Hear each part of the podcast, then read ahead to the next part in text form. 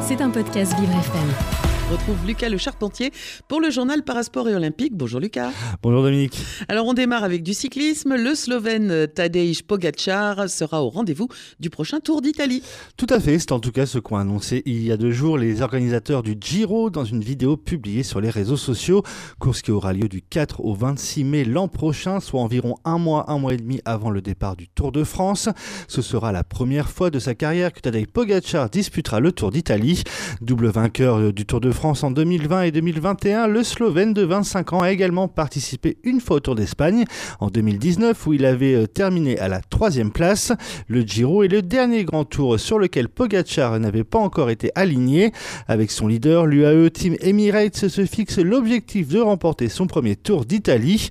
En cas de victoire, le Slovène pourrait succéder à son compatriote Primoz Roglic, vainqueur cette année de l'autre côté des Alpes.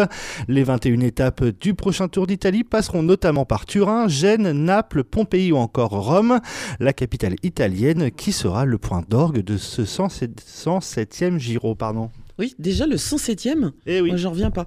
Euh, résultat de l'histoire, il va arriver complètement au chaos autour de France, non?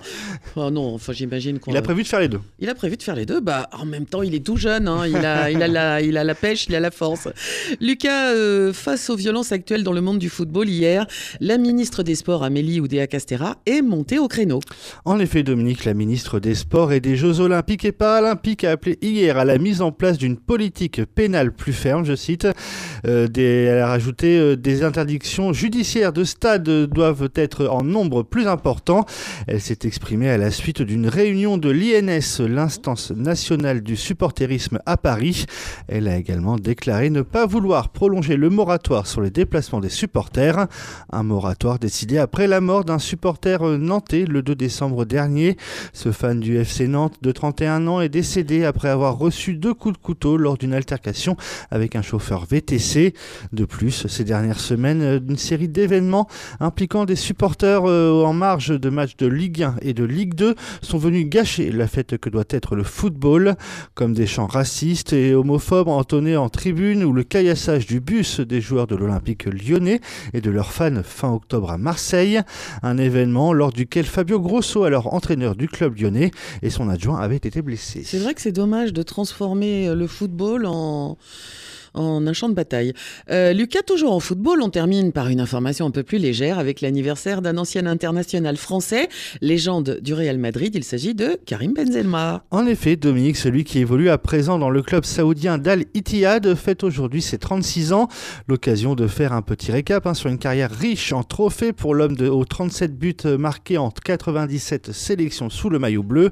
Karim Benzema, c'est une carrière commencée en 2004 à l'Olympique lyonnais, club avec lequel il aura notamment remporté 4 titres de champion de France et une Coupe de France.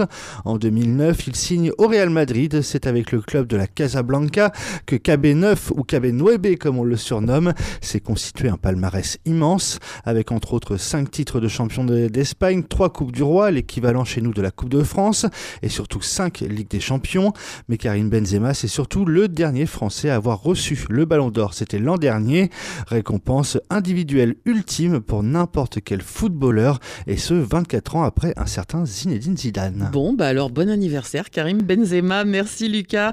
Le journal Parasport et euh, Olympique de Lucas Le Charpentier, bah, c'est tous les jours sur, sur Vivre FM. C'était un podcast Vivre FM. Si vous avez apprécié ce programme, n'hésitez pas à vous abonner.